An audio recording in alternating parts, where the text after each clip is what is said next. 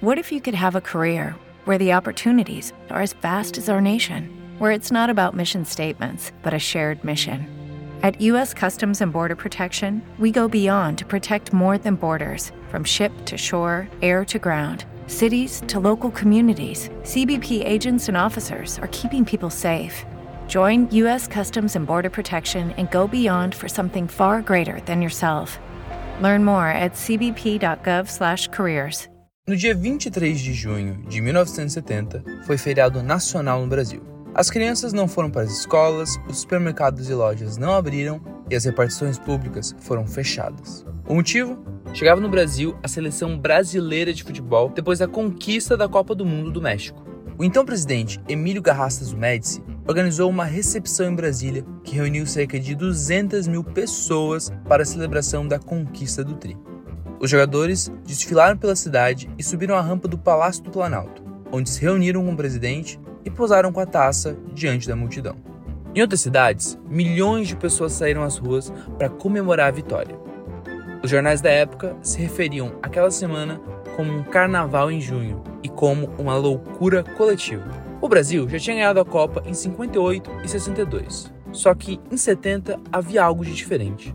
Uma matéria do jornal Folha de São Paulo se referia à conquista do Mundial como um reflexo da situação interna do Brasil, que vinha para confirmar a fé inabalável do brasileiro com as potencialidades e com o destino do país. E não era à toa. Naquele ano, o PIB brasileiro crescia 10,4%, a inflação atingia seu menor índice dos últimos 10 anos e a indústria nacional se desenvolvia a passos largos. Os anos que seguiram viriam acompanhados de grandes obras de infraestrutura.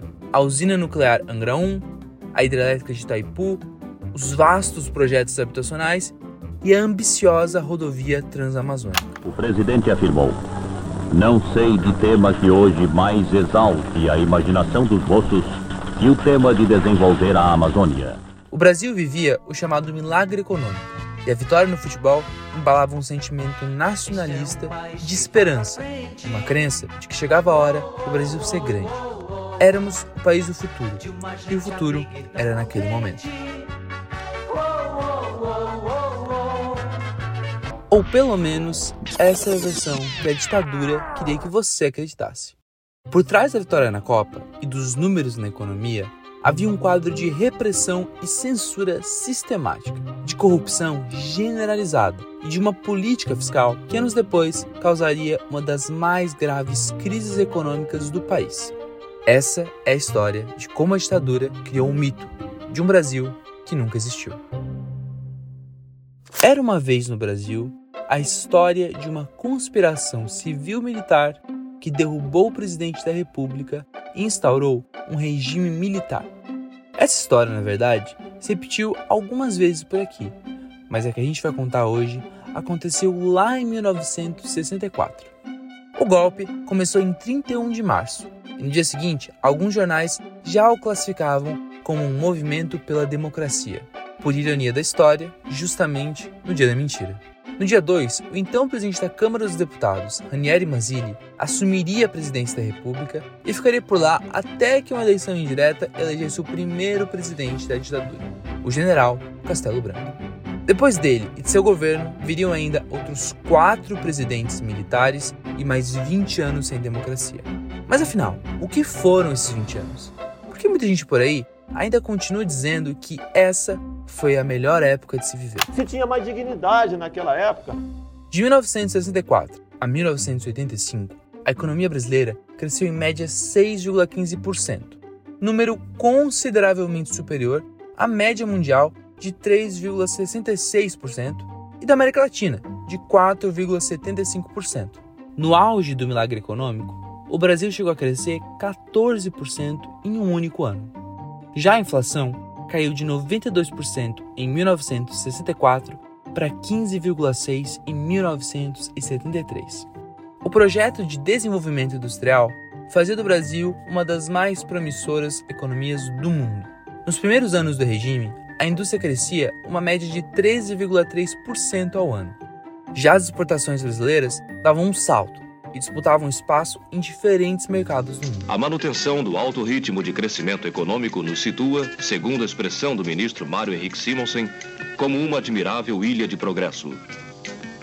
O Brasil cresceu, mas nem todo mundo se beneficiou com esse crescimento.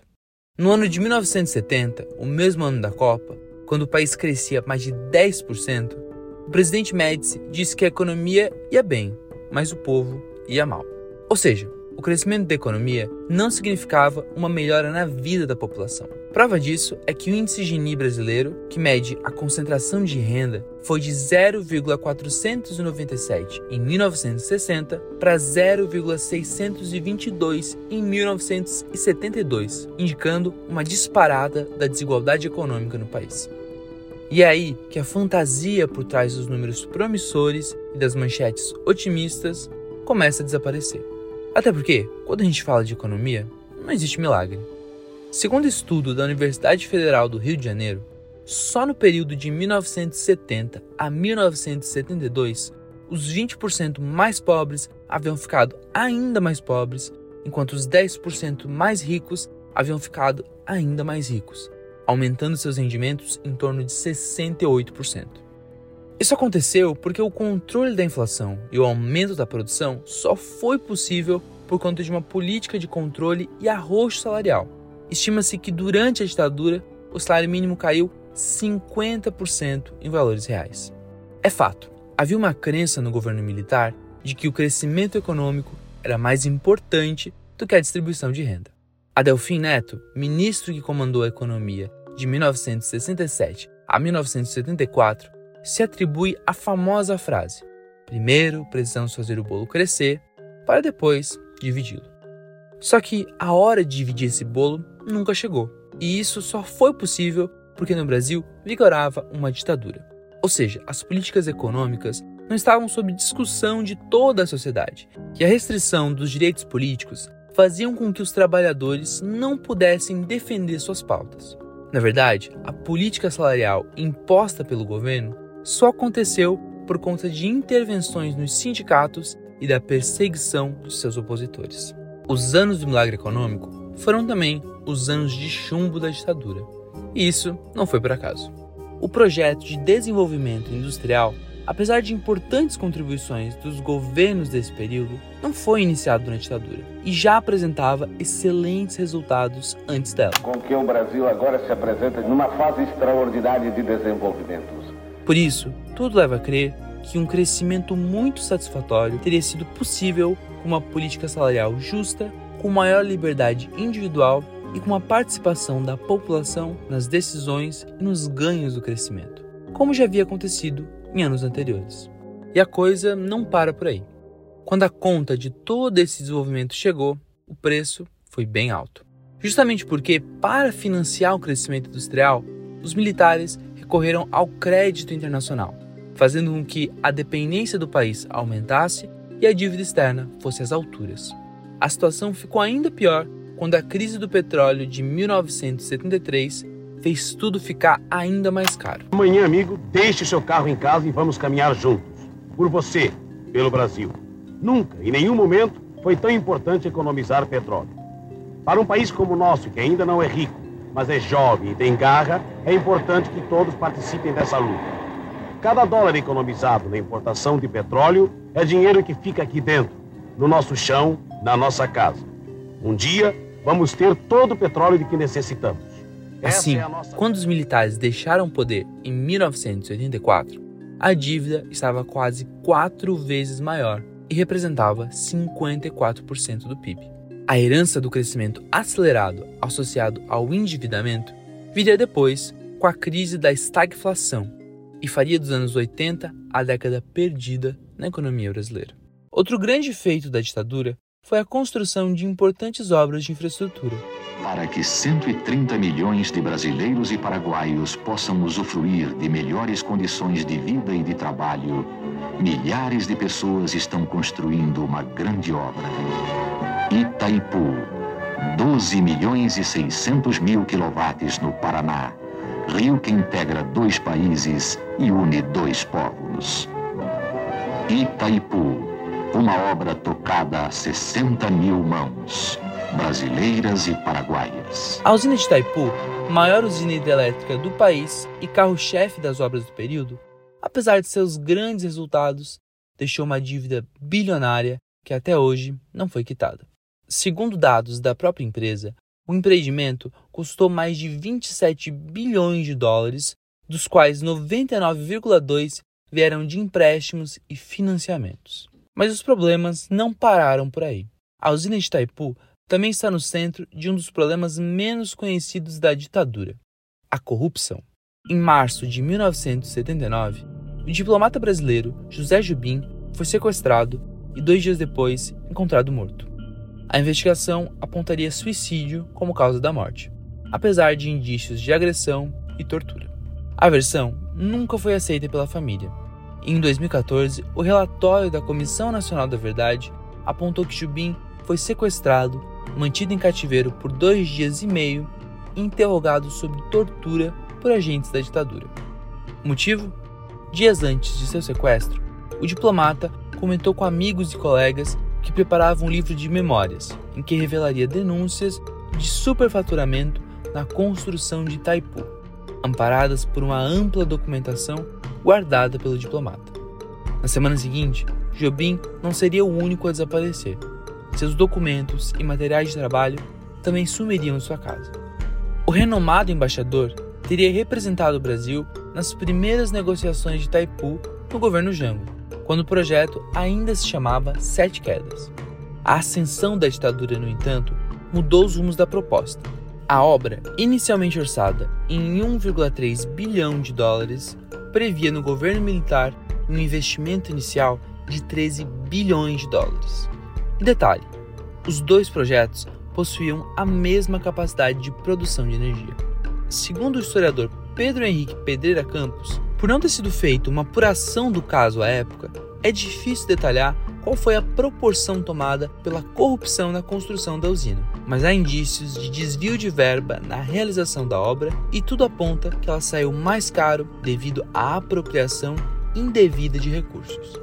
A ditadura permitiu uma escalada dos interesses econômicos sobre o aparelho do Estado de forma inédita na história brasileira, envolvendo práticas legais e ilegais. A imprensa estava censurada. A oposição política, muitas vezes, tinha integrantes sendo caçados em seus direitos políticos e em seus mandatos parlamentares. O mecanismo da CPI quase não operou durante a ditadura, de modo que tem menos casos de corrupção vindo à tona, o que não quer dizer que eles não estejam acontecendo. Pelo contrário, denúncias do período, que infelizmente não foram levadas a cabo, não sofreram a devida investigação, apontam uma prática generalizada da corrupção, do pagamento de propina, das ilegalidades, das irregularidades envolvendo agentes privados e Estado naquele período. Aí, democratizou, é, aumentou a corrupção. Não, é justamente o contrário. Ampliou a luz, criou mais transparência, e a gente viu no que se tornou o Estado brasileiro, né, no que se tornou esse aparelhamento do Estado por interesses econômicos, por interesses empresariais, durante a ditadura. Ela foi fundamental nesse processo. Foi também nessa época que o índice de escolarização cresceu e a taxa de analfabetismo infantil diminuiu. Mas será que a educação naquela época era realmente melhor? Segundo dados do IBGE, no fim da ditadura, 28 em cada 100 crianças de 4 a 6 anos estavam na escola. Para comparar, Atualmente, esse número é superior a 90. Cabe notar ainda que o analfabetismo caiu a um ritmo mais lento durante a ditadura do que durante o período democrático. Além disso, a Constituição de 1967, apesar de assegurar a obrigatoriedade e gratuidade do ensino primário, não garantia a universalização do direito à educação. Isto é, o Estado não tinha obrigação de levar o ensino para todo o território nacional. Assim, Naquela época, havia menos crianças na escola do que hoje em dia. Em 1970, apenas 67,1% da população de 7 a 14 anos frequentavam a escola. Em 1985, no fim do regime, esse número subiu para 81,8% e atualmente é de 98,5%. E tem mais: não era todo mundo que podia se matricular nas escolas. Na verdade, em muitos casos, era necessário um bom desempenho para a garantia da gratuidade do ensino médio e superior. O resultado disso? Muita gente sequer terminava de estudar. Apesar do aumento da oferta de educação entre 1964 e 1973, ela não se traduziu em uma expansão do ensino público. Na verdade, boa parte desse crescimento foi puxado pelo ensino privado, que cresceu bastante no período. Das 513 instituições de ensino superior criadas entre 1968 e 1976, 81% dessas eram particulares. E isso não foi por acaso. O incentivo ao ensino privado, associado a um baixo investimento em educação, era uma política educacional dos governos militares. Quase no fim da ditadura, um estudo publicado pelo Banco Mundial demonstrou que o Brasil tinha o um menor percentual de gasto público em educação da América Latina, apenas 6,5% do PIB. E o resultado desse baixo investimento era percebido na infraestrutura precária de escolas e na baixa valorização dos professores. Só na região Nordeste, 36% do quadro de docentes tinha apenas o primeiro grau completo. Ou seja, a melhora em alguns índices de educação durante a ditadura esconde um processo de desinvestimento que acabou por sucatear o ensino público e relativizar seu princípio de gratuidade. Por isso, é até possível dizer que o Brasil cresceu e se desenvolveu durante o período da ditadura militar, mas o custo de mais de 20 anos sem democracia foi alto. E o progresso adquirido na época trouxe problemas que só seriam superados anos depois. A imagem de um Brasil promissor, lá da Copa de 70, se tornaria, com o tempo, o retrato distante de um regime autoritário que escondia sua verdadeira face.